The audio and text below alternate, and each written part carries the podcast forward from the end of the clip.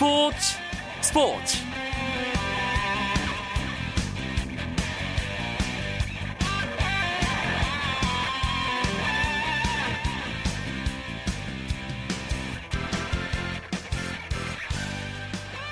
안녕하십니까 목요일 밤 스포츠 스포츠 아나운서 이광용입니다.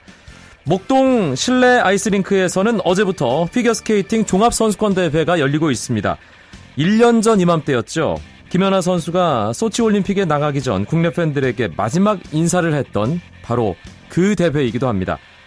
전설이 떠난 아이스링크의 빈자리는 아쉽지만 대한민국의 피겨는 계속됩니다. 제2의 김연아를 꿈꾸는 박소연 선수가 생애 첫 종합 우승에 도전하고요. 한국 피겨에서는 보기 힘들었던 페어팀도 탄생했습니다. 피겨스케이팅 종합선수권대회 이야기는 잠시 뒤 KBS 정현숙 기자의 스포츠 다이어리 시간에 들어보기로 하고요. 먼저 오늘 들어온 주요 스포츠 소식 정리하면서 목요일 밤 스포츠 스포츠 출발합니다.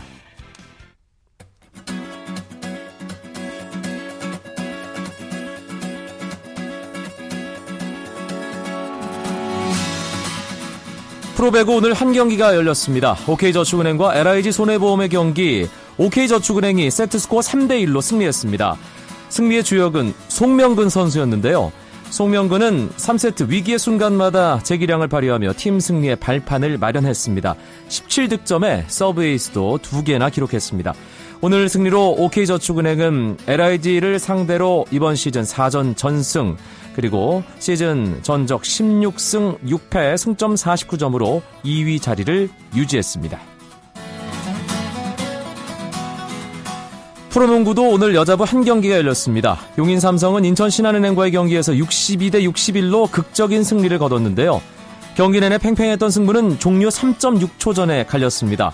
삼성이 60대 61로 뒤져있던 상황에서 외국인 선수 커리가 상대 반칙으로 자유투를 얻었고 모두 성공해 역전승의 주역이 됐습니다. 지난 3라운드 맞대결에서 김단비 선수에게 버저비터를 맞아 뼈아픈 71대 72 역전패를 당했던 삼성은 오늘 승리로 신한은행에게 서력했습니다. 플레이오프 진출을 위해 3위 싸움을 벌이고 있는 삼성은 오늘 승리하면서 3위 KB국민은행과의 승차를 한 경기 반으로 좁혔고 신한은행은 연승 행진을 4경기에서 멈췄습니다. 남자 프로배구 우리카드의 사령탑 강만수 감독이 성적 부진을 책임지고 감독직에서 물러납니다. 현역 시절 아시아의 거포로 명성을 날리고 현대캐피탈의 전신인 현대자동차 서비스 감독, 국가대표 감독 등 화려한 지도자 성적 경력을 쌓았던 강만수 감독. 하지만 우리 카드 배구단은 모기업이 이번 시즌을 끝으로 배구단 운영을 포기하면서 어려운 상황에서 시즌을 시작했고요. 외국인 선수가 부상과 부진으로 퇴출당하는 등 악재가 겹치면서 아, 지금 리그 최하위에 처져 있죠. 우리 카드는 강만수 감독의 빈자리를 양진웅 수석 코치가 감독 대행 자격으로 메우게 할 예정입니다. 우리나라와 아시안컵 첫 경기를 앞두고 있는 오만 축구 대표팀이 부상 암초에 걸렸습니다. 오만의 오른쪽 측면 수비수 사드 수아일 선수가 무릎 부상 때문에 출전할 수 없다는 진단을 받고 귀국 조치됐는데요. 수아일 선수는 오만 프로축구에서 활약하는 정상급 수비수입니다. 현재 우리 대표팀에는 가벼운 무릎 통증을 안고 있는 차두리 선수 외에 다른 부상자는 없는 상황입니다.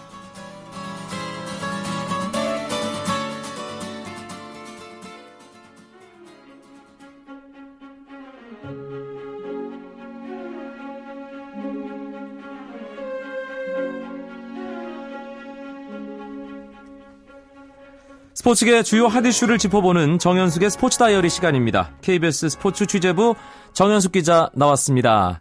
안녕하세요. 네, 안녕하세요. 피겨 종합선수권 대회가 지금 한창이군요. 네, 목동 아이스링크에서 열리고 있고 오늘 제가 갔다 왔는데 어, 국내에서 11년 만에 페어팀이 탄생해서 국내 데뷔 무대를 가졌습니다. 네. 어, 여자 선수들은 국내에서 지원자를 받아서 이미 확정한 상태였고 남자 선수들을 플로리다에서 공개 모집 형태로 트라이아웃을 실시해서 뽑았는데 그 결과 두 팀이 결성이 됐습니다. 오늘 정유진, 루카 디마테조가 시범 경기 형태로 데뷔 무대를 치렀는데 아, 시작은 미미하지만 뭐 끝은 창대하리라 이런 얘기가 있잖아요. 네. 그런 부분이 조금은 기대되는 정도의 실력을 보여줬습니다. 조금 실수가 있긴 했는데 그래도 결성한 지 두 달밖에 안 됐거든요. 지금 뭐 어, 남자 선수가 여자 선수를 던지는 점프라든지 아니면 어, 그 어깨 위로 들어올리는 그런 리프트 등 고난도 기술들을 조금은 보이면서 어, 미래를 더 기대하게 만들었고 다만 조금 아쉬웠던 점은 그 최 선수와 마넬라 선수라는 다른 조가 있는 데 네. 남자 선수가 부상 때문에 이번에 불참을 했어요. 아. 그래서 앞으로 어떻게 할지 조금 회의를 통해서 더 결정이 될 부분이거든요.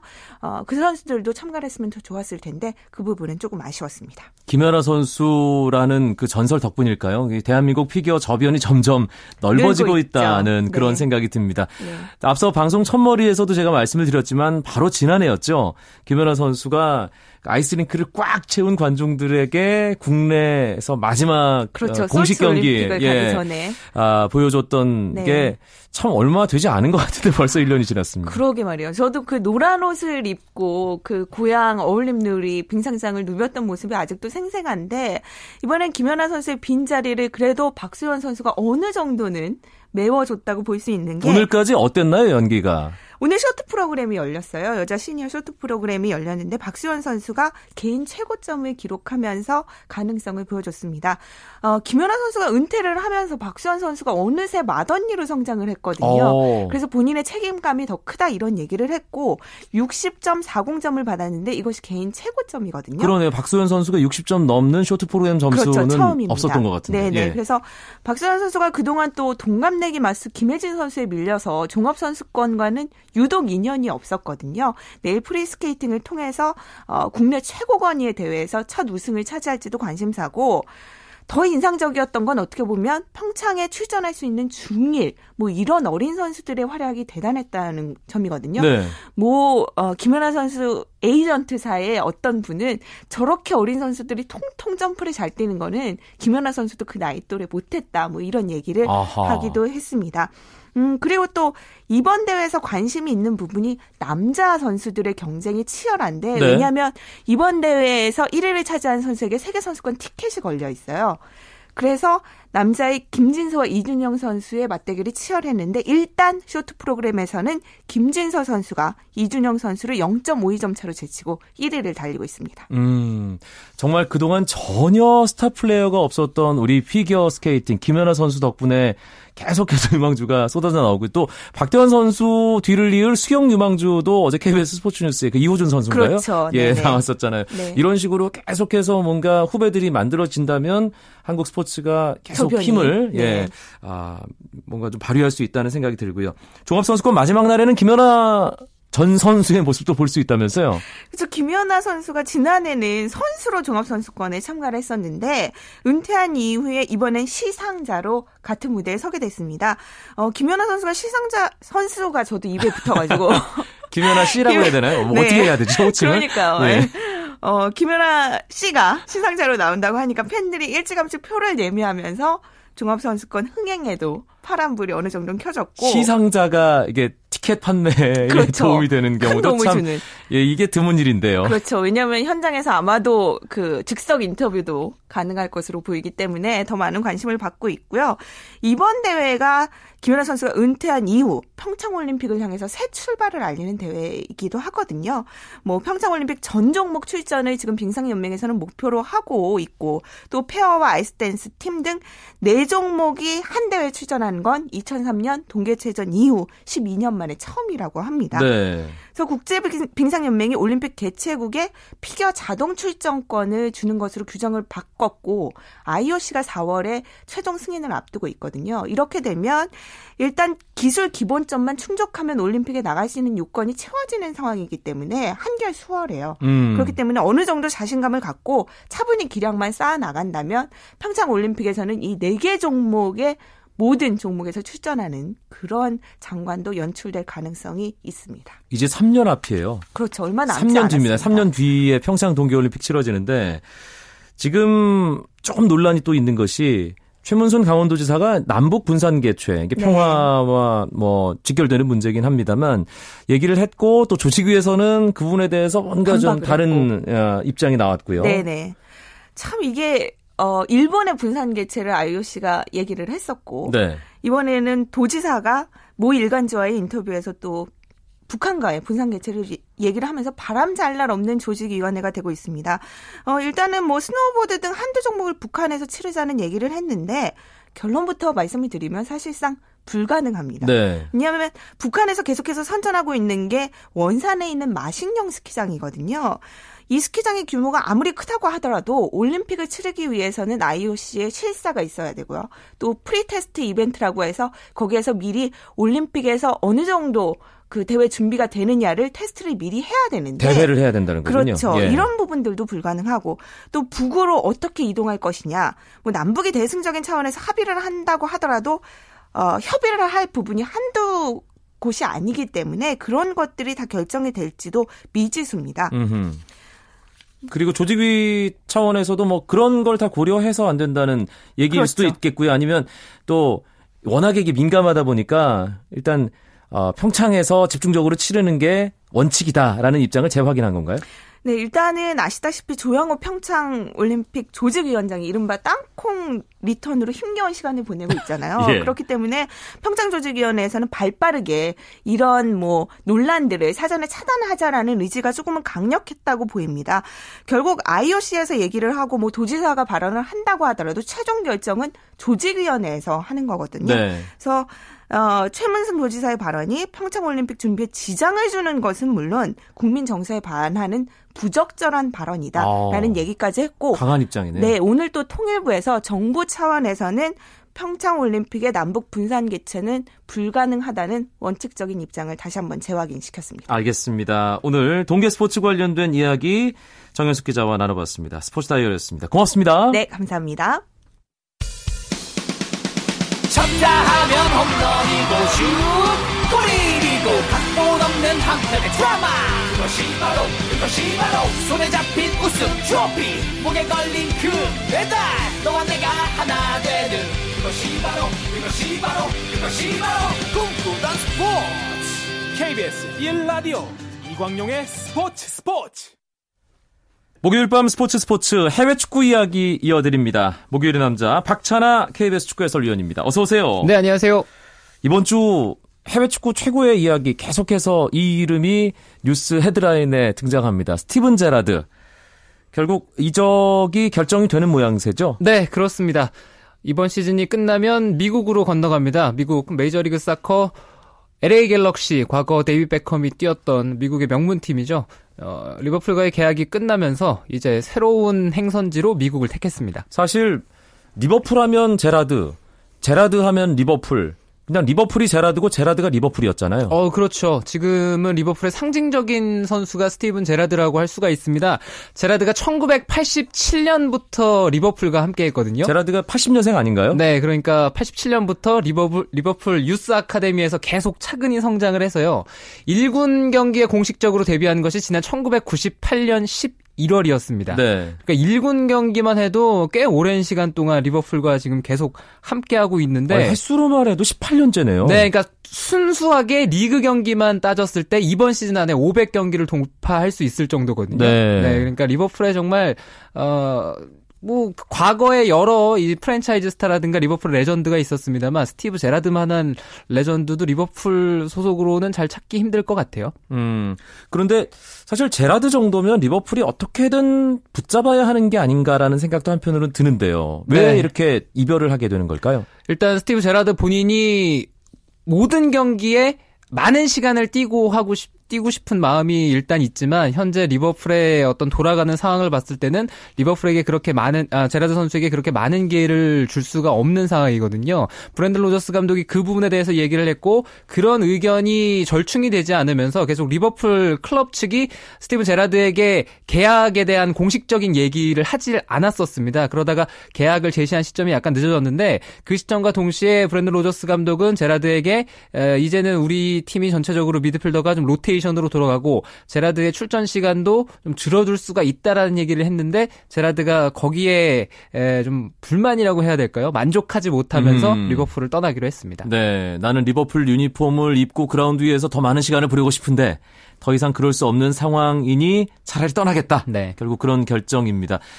미국 메이저리그 사커가 스타 플레이어들의 어떤 그 말년 집결지라는 생각이 드는데요. 이번에도 스티븐 제라드는 MLS를 선택했습니다. 그렇습니다. 최근에 뭐 최근뿐만 아니라 과거에도 그렇고 어, 프리미어리그, 잉글리시 프리미어리그에 있었던 선수들이 마지막 종착지로 미국을 많이 택하고 있습니다. 뭐 최근에 있었던 슈퍼스타들의 이적만 놓고 봐도 티에리 앙리라든가 또 이번 시즌에 다비드 비야도 어, 현재는 어, 지금 시드니 그러니까 어, 호주 리그에 가서 임대로 있습니다만 원 소속 팀은 현재 미국 메이저리그 사커거든요. 네. 어, 그런 걸로 봐서는 뭐 전체적으로 미국 시장을 많이 노리고 있는데 아무래도 뭐 미국 축구가 앞으로 성장 가능성이 있고 과거부터 이렇게 스타들을 많이 영입을 했기 때문에 뭐 그렇다고 봐야 될 것 같습니다. 사실 제라드와 함께 2000년대 잉글랜드 프리미어리그는 물론이고 잉글랜드 대표팀 중원을 누볐던 프랭크 램파드도 지금은 미국 메이저리그 사커 뉴욕시티 소속이죠. 네. 임대 형식으로 맨시티에 뛰고 있지만요. 다비드 비야와 같은 팀이에요. 근데 뉴욕시티가 아직은 없는 팀이거든요. 네. 그러니까 2015년부터 MLS에 합류를 하게 되는 팀입니다. 그래서 현재 어, 램파드 선수도 뉴욕시티 소속에서 맨체스터 시티로 임대가 돼 있는데 램파드 선수는 약간 문제가 돼 있는 것이 최근에 그런 것도 어, 밝혀지긴 했습니다만 애당초 뉴욕시티에서 뛸 생각이 없었던 것이 아니냐 음. 예, 이런 얘기가 있거든요.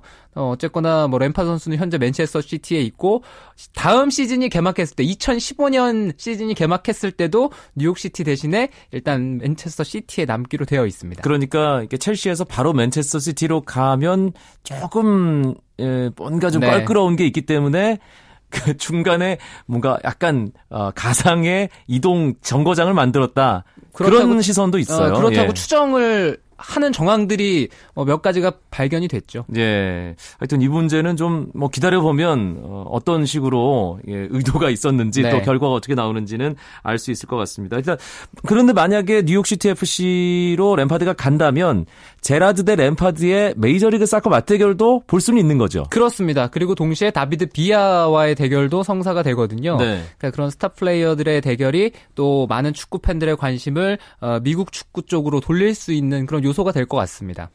그리고 뭐 제라드의 이적 소식이 가장 큰 화제가 됐습니다만 이 선수의 이적 소식도 어, 해외 축구 좋아하시는 팬들에게는 상당히 큰 화제였습니다.